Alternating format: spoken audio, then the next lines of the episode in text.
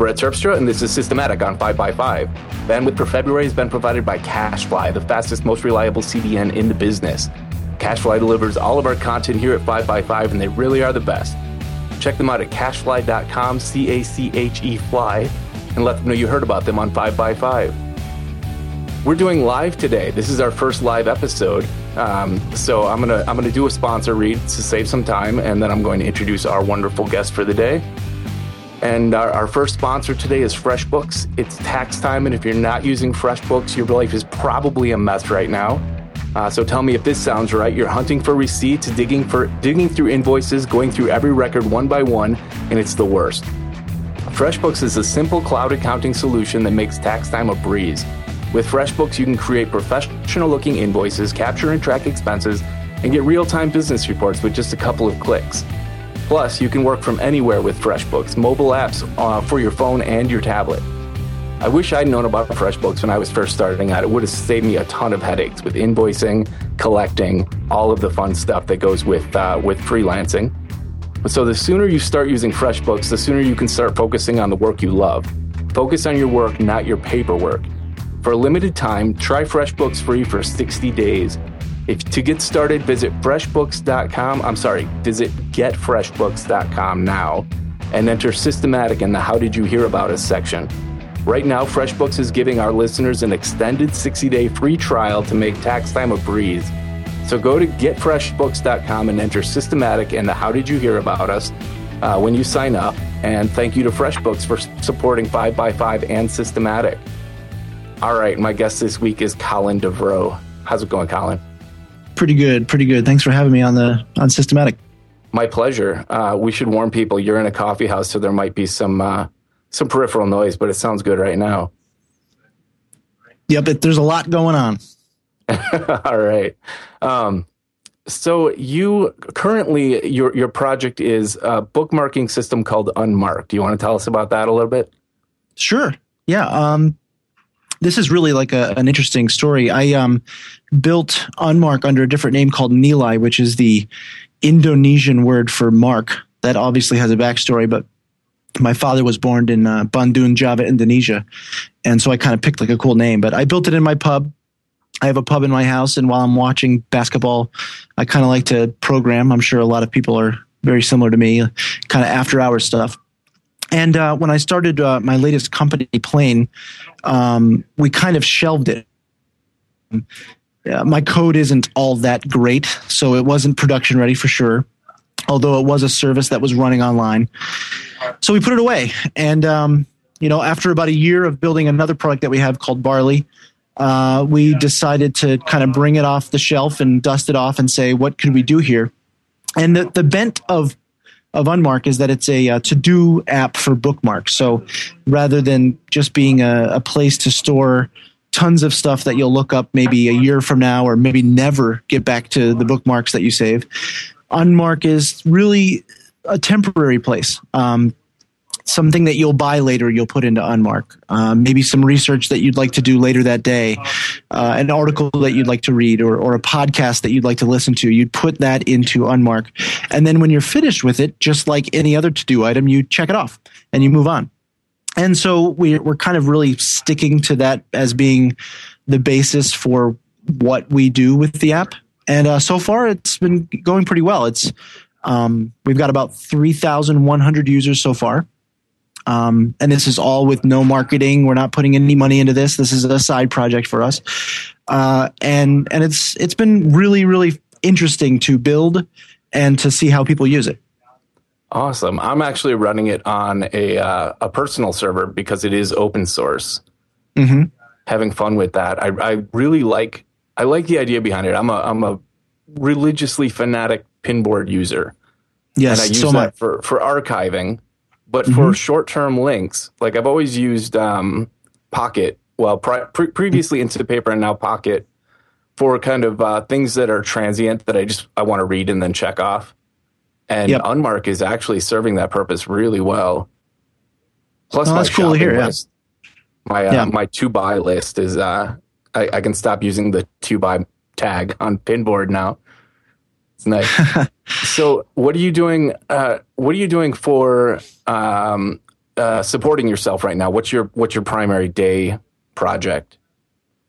Um, so I run a company called Plain, and there's about seven of us now full time. Um, and we have a product called Barley, which is um, it's it's an editor for web content. So it's it's we built our own CMS, but we also have plugins for WordPress and for Drupal, and and any developer can use Barley uh, in their own applications. So we have uh, Resume.com and uh, Basecamp is looking into using it, and um, Exposure, which is like a photo essay service that that recently was launched by Kyle Bragger, um, they're using it inside of their app, so people can just use it inside their applications um, for like a commercial license fee.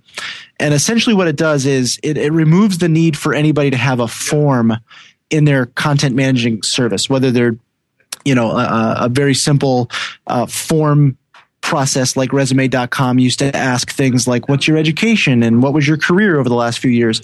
Instead of that being more of a formed based process now they can actually give you a web page that you can fill out in line and then just hit save.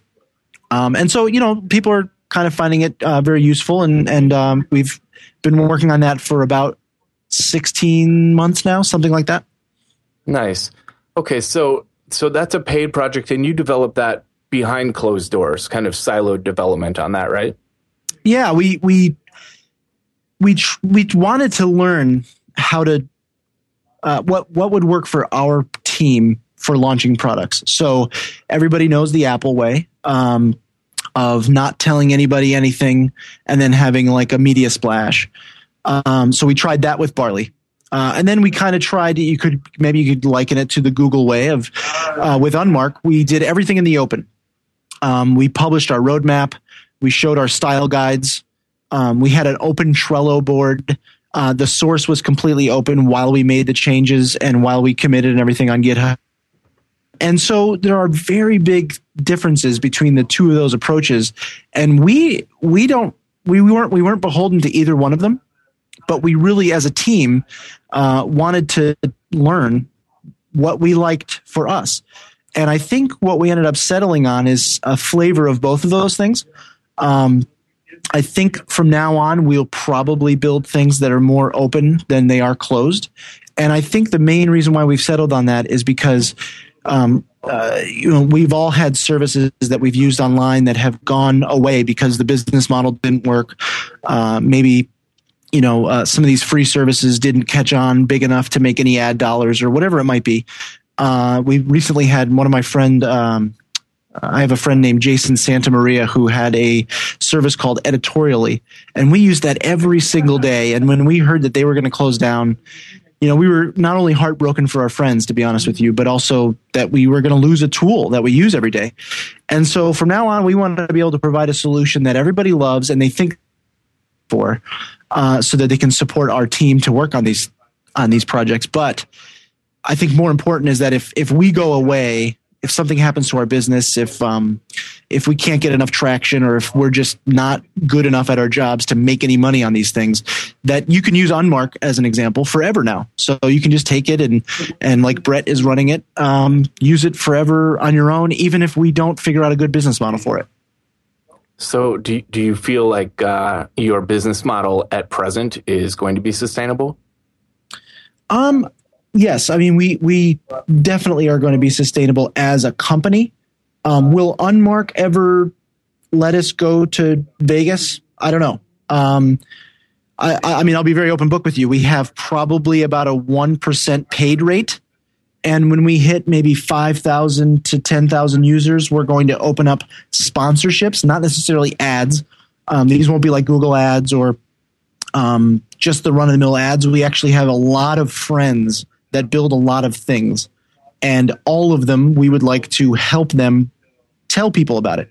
So I think that we would start with sponsorships, perhaps just very, very simple, well uh, crafted sponsorships in the sidebar or something, just to help promote some of our friends' products. But in turn, they would maybe pay a few bucks to us to help make Unmark a sustainable thing. We're not looking to make a lot of money on Unmark, just enough for us to pay attention to it every month and keep making updates to it. Nice. I uh, I hope I, I wish you the best with that. It's a really cool service. Editorial was really cool too. I was and the team behind editorial, editorially, yeah. I'm sorry, editorial, it's a mouthful. Um, mm-hmm. The team behind that was they were superstars. I, I love all those guys. Um, yeah, I, it, that was kind of a heartbreaking uh, news to get. Yep, but so it just shows you that this is not an easy business. Um, I think a lot of times we, you know, this might be another topic, Brett. I don't mean to diverge too much, but um, tangents are fine. Yeah. Well, we see a lot of headlines, you know, like so and so raised $10 million and so and so sold to such and such for a billion or whatever it might be. And sometimes we can get lost in that. I mean, for every single one of those types of headlines that you see, there are, you know, a hundred companies or products that go away. Um, and it is not necessarily just about a rock star team. I don't think that Jason and Mandy and everybody over there could have built a better team. I respect every single one of the people that they had. Uh, but that just shows you how hard it is to build a service, to build it in a way that you can make money on it, and then to get people to actually use it. We, we're, we're on an internet now where everything is free. Um, and so it's, I would just say that, that if you ever find something that you like, try to support it as much as you possibly can, whether that be by word of mouth or sending a tweet or by opening your wallet. Because if you don't want something to disappear, you may have to be the person not go away, especially with somebody like Brett. Brett, you have so many of these products that are out there, these different projects that you put out there. Many of them are donationware, if you want to call them that.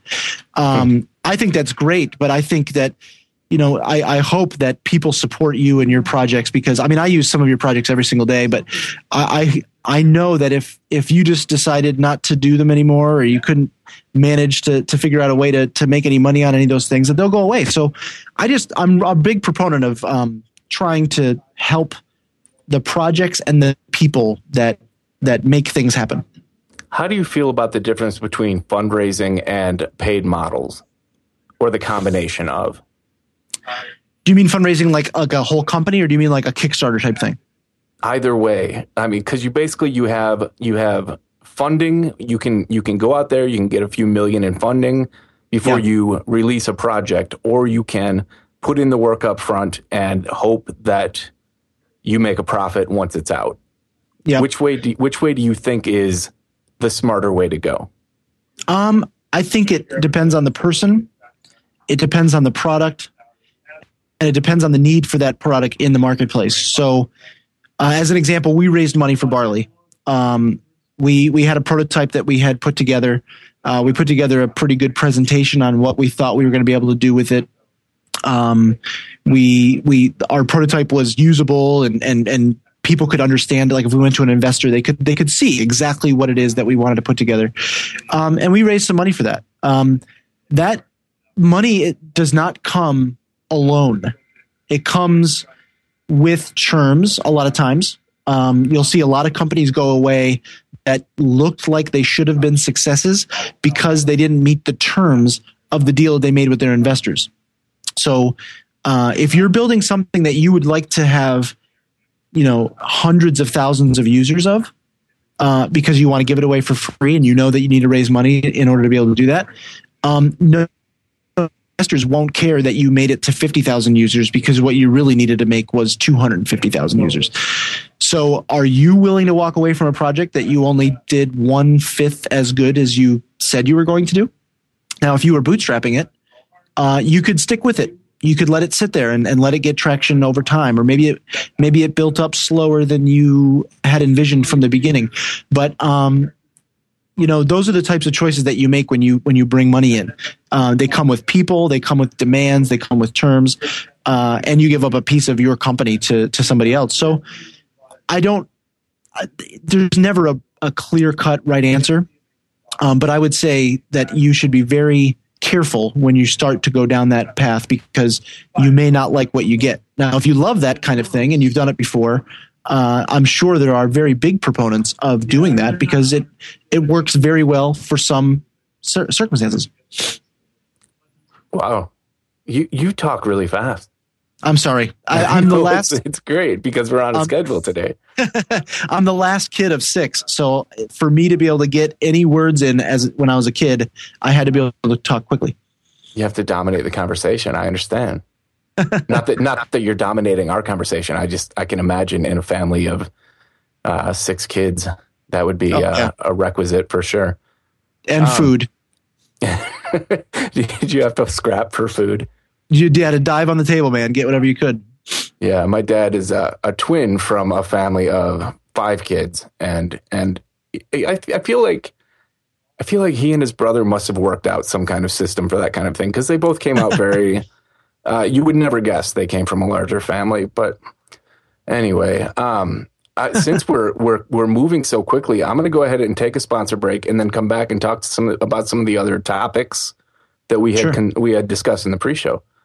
Um, so our second sponsor today is Shutterstock, where you'll find over 28 million images, stock photos, vectors, illustrations, and a million video clips. Start your sh- your search at shutterstock.com to find that perfect image for your website, ad, publication, or any other creative project. Shutterstock.com gives you a global image collection to find images from around the world to suit your project. Choose between image packs and monthly subscription packages. You can choose whatever fits your need and never have to compromise. If you need just one image for your blog or mockup, you can do that too. Every time you visit Shutterstock, you'll find something new because they add 20,000 new images every day and 12,000 videos every week. It's more affordable than you think, too, with no extra charge for large files. Just download any image at any size and pay only one price. They don't nickel and dime you for high resolution images. If you need them, you can just take them. Easily curate and share pictures via lightboxes. You can choose your favorite pictures or videos and add them to your own lightbox gallery as you search. You can also use their iPad app to do this. Then there's something called Enhanced License Access. If you like an image and you want to run it on print or swag for your trade shows, they can get you an enhanced license for any image. They also have a huge library of vectors, icons, infographic templates, and video clips should you need any of those. And if you need help at shutterstock.com, you get an account rep dedicated to you who will answer any questions. And they also have 24 hour support during the week. To sign up for a free browse account, go to shutterstock.com, no credit card needed. When you find the images you like and decide to purchase, use the offer code Dan sent me 314 and get 25% off of any package you put together over at shutterstock.com. You've got me talking super fast now. I feel hyper. um, so, uh, one of the things you mentioned is that you enjoy watercolor. Yeah. Like, so you you paint in watercolor. I have. Um, I've sort of started to walk away from that hobby a little bit. Um, I recently turned over most of my art uh, whatever you want to call it, art tools and, and different stuffs that I had collected over the years to my niece because she started getting into it. But um, but yeah, and I, I run a. I'm actually more fascinated with the inspiration that it that it kind of brings. Um, I run a my own gallery online, um, which I ran for a few years. Uh, so if you you know do a search on Google for watercolor gallery, I'm probably number one or number two on there. Um, and you know it's it's just a really interesting thing to be to be involved with something that's completely it's still creative, but it's completely different than maybe raw code is on on a screen. Uh, sure. So, do you ever have you ever used like uh, layers or paper or any of the iPad apps that kind of replicate the uh, the final product of a watercolor? Yeah, yeah, I've used uh, a lot of. I've I've tried probably, you know, I'm, I do not know if you're like me, but I try every app pretty yeah. much. yeah. Yeah, I'm very much that way. Um, yeah. Do, do you, obviously, I, I, well, I feel like I know the answer, but how do you think that working on an iPad compares to working on paper? And do you feel like there's, uh, do you feel like there's any correlation at all? I, so those are two very different questions. So I, I think, I think that we'll get there when it comes to like digital photo, like digital painting, if you want to call it that. There's probably there's probably a very specific term for that. I don't know what it is, but um, I I'm amazed at where we already are, especially with some of the touch sensitive stuff. Um, given that I'm I'm touching a piece of glass and it knows how heavy or fast or whatever, very very cool uh, stuff happening there. Is it as you know tangential as as perhaps a uh, you know using a, a, canvas or whatever? I don't think so. I mean i don't know if you ever saw some of these different forms. The the one thing that you have with um with any kind of painting is that you have so many different methods for uh, what it is you're trying to do. So uh, one example is maybe the dry method with with watercolor. Another example may be gravity method. Um, and so what ends up people end up doing there is masking certain areas of their canvas and then using a very wet version of watercolor to drip onto the canvas from above the canvas and then allowing gravity by tilting the canvas in your hands back and forth to fill in some of the spaces. Um, there are some really great YouTube videos out of there for some people that are very skilled at that, and it is really amazing the the that the end product is so much more different than it would be if someone was just painting it by hand. Um, I don't know that you could ever get that kind of thing with i with the iPad. I don't.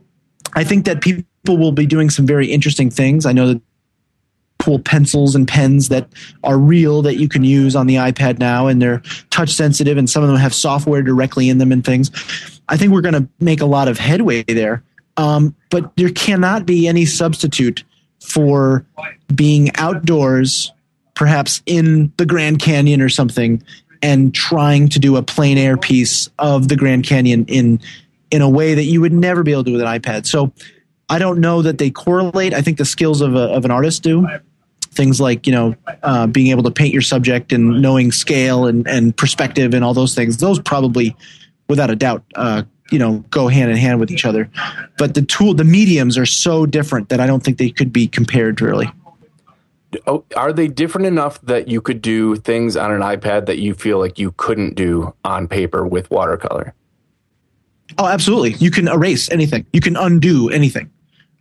Um, nice, huh? i think that's yeah um, but i think also if you look at a lot of artists work um, some of the, the, the really maybe not in the realism spectrum, but in, in other forms of, of art, uh, they would hate the undo button um, or would just choose not to use it.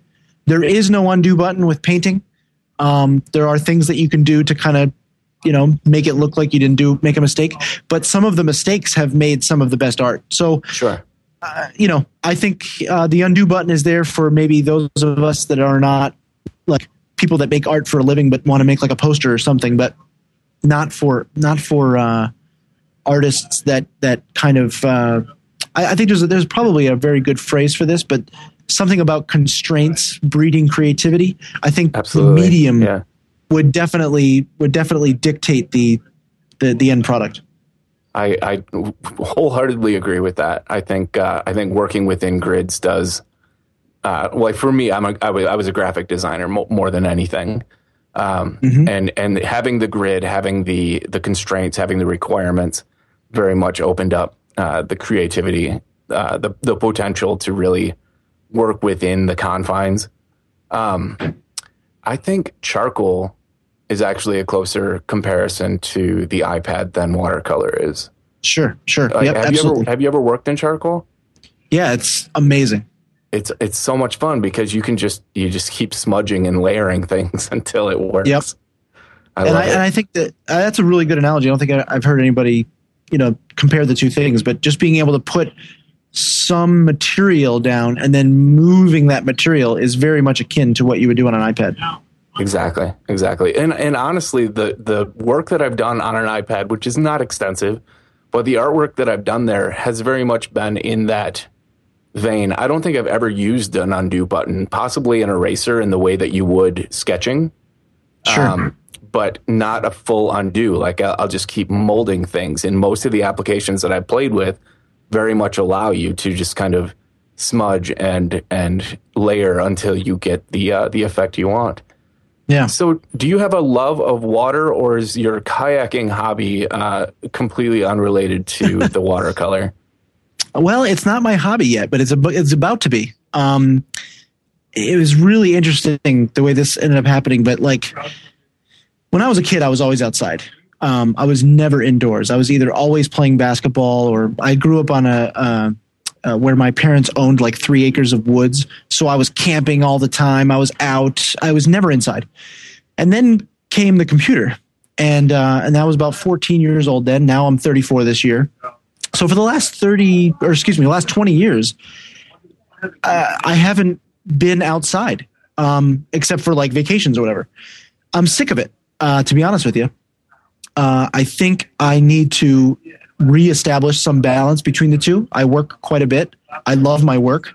Um, i'll probably never not work but uh, I think I need to start bringing some balance to this thing. And, and so what I decided to do was pick up a hobby that like literally made me get outside for a long period of time at, in any duration. So not going for like a, you know, like a, a one mile hike or something like that. This is going to be kayaking in places like Scotland and uh, in different places in the United States and, and literally traveling to these places and doing some kayaking and stuff. And so this is the year I'm going to start doing that. I picked up my kayak already. I picked up an Oru kayak, which if you guys are if anybody on this is listening in cities or or you know on their commute to work or whatever, um, the Oru kayak folds up and fits in your trunk. It can also be checked baggage on a plane, and so it's pretty cool in that in that sense that you know you think kayaking and you're like man how the heck am i ever going to get this kayak around? But for some of us that that live near cities and things you can this can definitely fit into that lifestyle. Um, and I, i'm i'm really excited to get started. I start my training in may so. Nice I uh, I happen to live on the Mississippi River uh, with lots of back channels and um, yeah. Do you the, do any kayaking? I have kayaked. I do mm-hmm. not love the water. I do oh, not okay. feel comfortable in small objects floating on uh, large things that have undercurrents, and I can't see what's underneath me. Um, yeah, uh, it's not like a, a, a phobia so much as right. it is just uh, I feel more comfortable walking on the ground.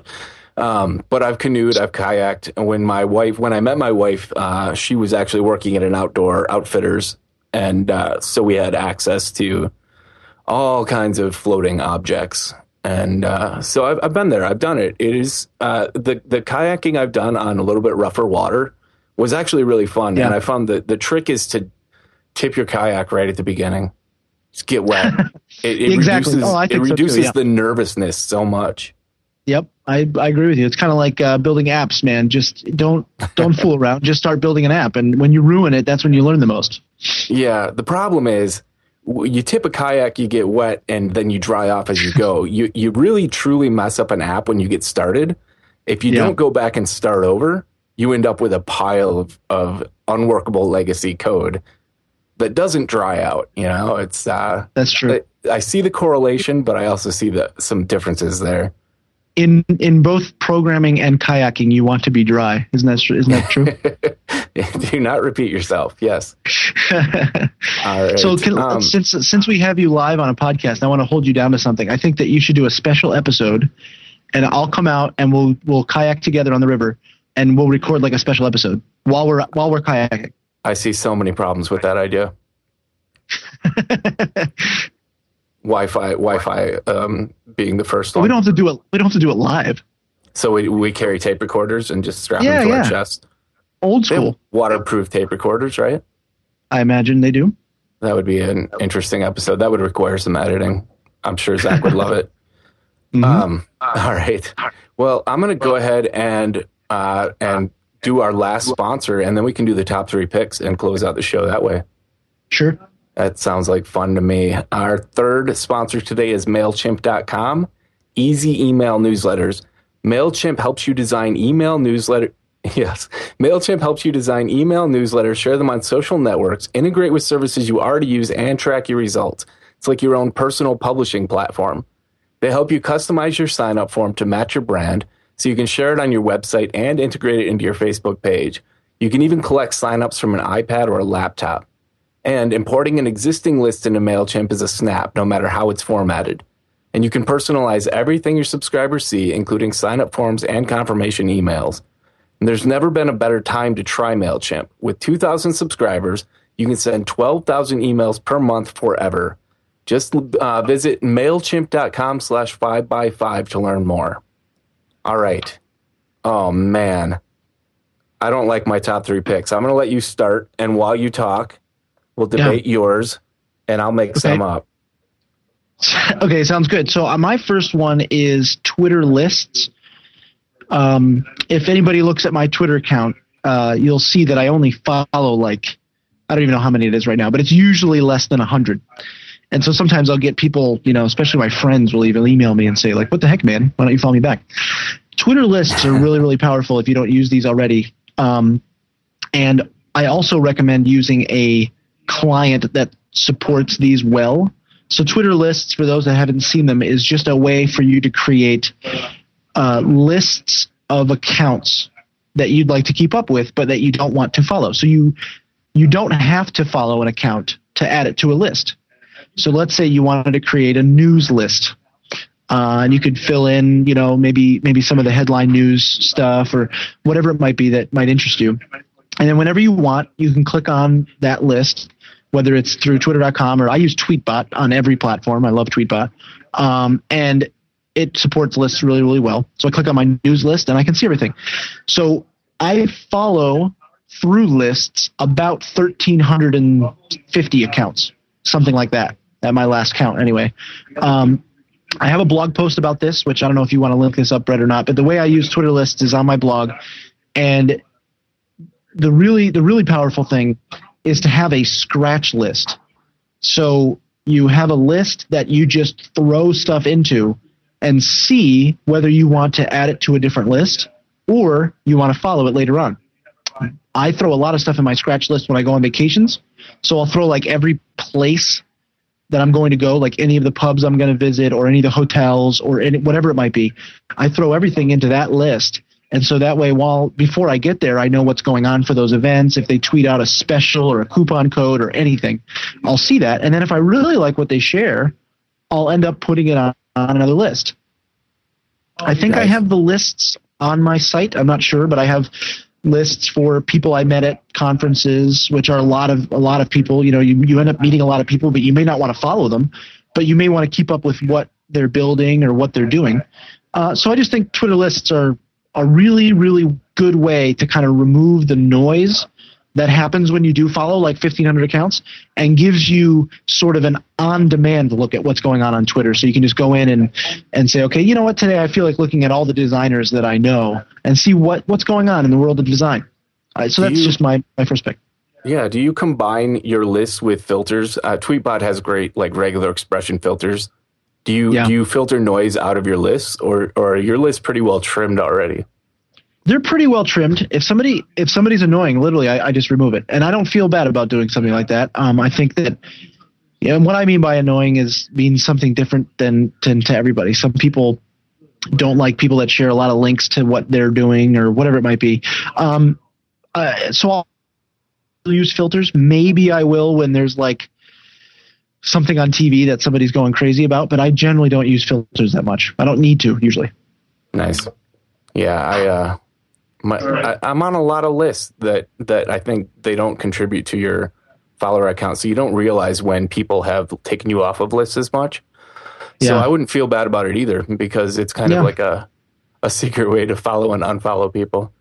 Unlike how many, Facebook, how many, where I feel how many lists are you on? I don't I don't even know. I don't track it anymore. I used to use ThinkUp, but I switched computers and never set it back up. Oh, I wanted to see. Yeah. I bet I bet you you might be on more lists than people follow you. I mean, I don't know no, how many people follow you, but not not not a chance. Not a like, chance. Ninety five hundred followers, but I think I'm probably on a couple hundred lists. Ninety five hundred followers. What what do you yeah. share on there? I, I don't follow you. I got to follow you now. I I share uh, pictures of my dogs and cats. Oh, that I definitely have. No, and projects projects that I'm working on, links yeah. that interest me. But uh, gotcha. I do share the occasional picture of my dog and cat, which I, dogs and cats, which I think keeps my follower count uh, a little lower. Keeps yeah. uh, well, only people that are actually interested in me. You wouldn't be a good Twitter user if there wasn't like a pet pic every now and then. I, I agree. I agree. People would get mad at me. Mm-hmm. I, I've had people say, "I haven't seen a picture of your dog for like two weeks. What are you doing?" Anyway, um, so, all right, I'm I'm I'm doing these on the fly, but my first pick is going to be Super Stickman Golf 2. I may have picked this before, but it has mm-hmm. been a bit of an obsession for me lately. I think uh, I played the first version of that. I'm not sure. Yeah, the second one it just adds uh, some extra like super balls. Yeah, do do what you want with that. but um, and and the interactive, like um, I enjoy it. I'd be done with it if it weren't for the fact that I can play against people uh, turn by turn, and mm-hmm. I'm playing against people that are ranked twice as high as me, and yeah. it, every game is a real challenge, and I get humiliated frequently, actually constantly. I've never played a game yet against anyone else that I felt I wasn't humiliated uh, by. But somehow that keeps drawing me back because I feel like I get a little bit better every time. It's yeah. kind of like threes. Threes is hard for me. I'm I see the patterns, but I don't. I mess them up all the time. But mm-hmm. I keep coming back. It's very addictive. The I'm addicted to losing. I think. Yeah, I I'm kind of the same way when it comes to games. I only play one game um, and I play. I know this is so iOS six, but I play letterpress, and yes. uh, so I like to play with people that just tear me up. Um, and I do play with a couple of girls that I know, and mostly girls just dominate in that game. But um, I, I like that because how else are you going to get better? You know. Have you ever played letterpress against me? I can't remember. Uh, I don't think so. I don't think I have you on Game Center or anything. So we should. I play letterpress daily. Do you? Yeah, I play probably twice a day. Usually, usually when I'm in bed, like so in bed in the morning and then in bed at night. I usually like to play like a word or two on every game. Most important word to know is well, besides QIS, however you say that. F- f- I, I don't want to mispronounce this because it'll, it'll yes. it'll get uh, Fokker, F A Q I R. F A Q I R. Yeah, it's a great word to know for letterpress. Wow. Remember it; it will come in handy. Yeah, got it. All right. So, what's your second pick? My second piss is my second piss. Yeah, my second piss. My second pick is not a app. Um, it is a kind of like a thing that you can do no matter what app you're using. So I really strongly suggest this. It's keeping an end of day list. So a lot of us in the creative community are are people that like maybe work too much. And what ends up happening is you leave work or you, or if you work at home or something like that, you go down to the kitchen and you're talking to your wife or, or whoever, you know, your roommate or something, and your mind is still at work. There is a really cool way to kind of combat that. Um, and it's called an end of day list. So whether you use like just iOS's Notes app or, or a piece of paper, it doesn't matter. Um, at the end of the day, when you're ready to wrap up, especially if you're in the middle of something, jot down a whole bunch of stuff. So if you said like, man, I got to follow up with this guy, I've got to answer this email, or you know, here's a half bit, you know, piece of code that I kind of have stuck in my head that I want to add, whatever it might be, it doesn't matter. It can be very loose. It does not matter. There's no structure to this. You just dump it into an end of day list so that you can forget about it almost. And that way, when you get in in the morning, you are almost back where you started. It doesn't seem like it would help as much as it does. But if you get into a habit of doing it, it actually is more help to you the day that you do it than it is the next day. So you don't, you know, everybody knows that when you get into a oh, if you look it up on, on Wikipedia, but you get into like a groove programming or something, um, getting back into that groove does take, you know, probably half an hour again, just like it would any other time. But but when you leave work and your wife asks you about what's for dinner or something like that, you're not thinking about like some kind of weird array that you can't quite figure out or something. did you uh, did you see my last project doing? Um, I have been following on app.net a little bit, but I haven't used it yet. It is it's very much that idea where I record as I as I start projects and as I as I walk away from projects, uh, whether momentarily or permanently I keep track of what I was doing. Then at the end of the day, I can see in terminal, I can just type right. doing show all and see everything I've worked on for that day. And then I can mark things as, you know, done or, or, uh, ongoing. Yeah. And it's very much that same concept where you get things out of your head. Mm-hmm. And then when you come back after dinner or breakfast or whenever you get back to it, yeah, you don't, you don't have, you don't face that like, oh man, I feel like I worked on a lot of stuff, but I can't remember what any of it was. So yeah, that, it works. It works for me, and I and I know that my one of my friends, Shawn Blanc, uh, linked to it on his blog. Um, I don't know if you want to. I give you those links, Brett. I'm not sure if you want to sh- shoot them all to me. Those. I'll put them all up. Yeah, um, and and that's where I kind of found it was through Shawn. So definitely props to him. But it it's uh, it definitely works. Nice, nice. All right. Um, did I come up with a second pick yet? I don't know. I thought I had. Yeah. Okay.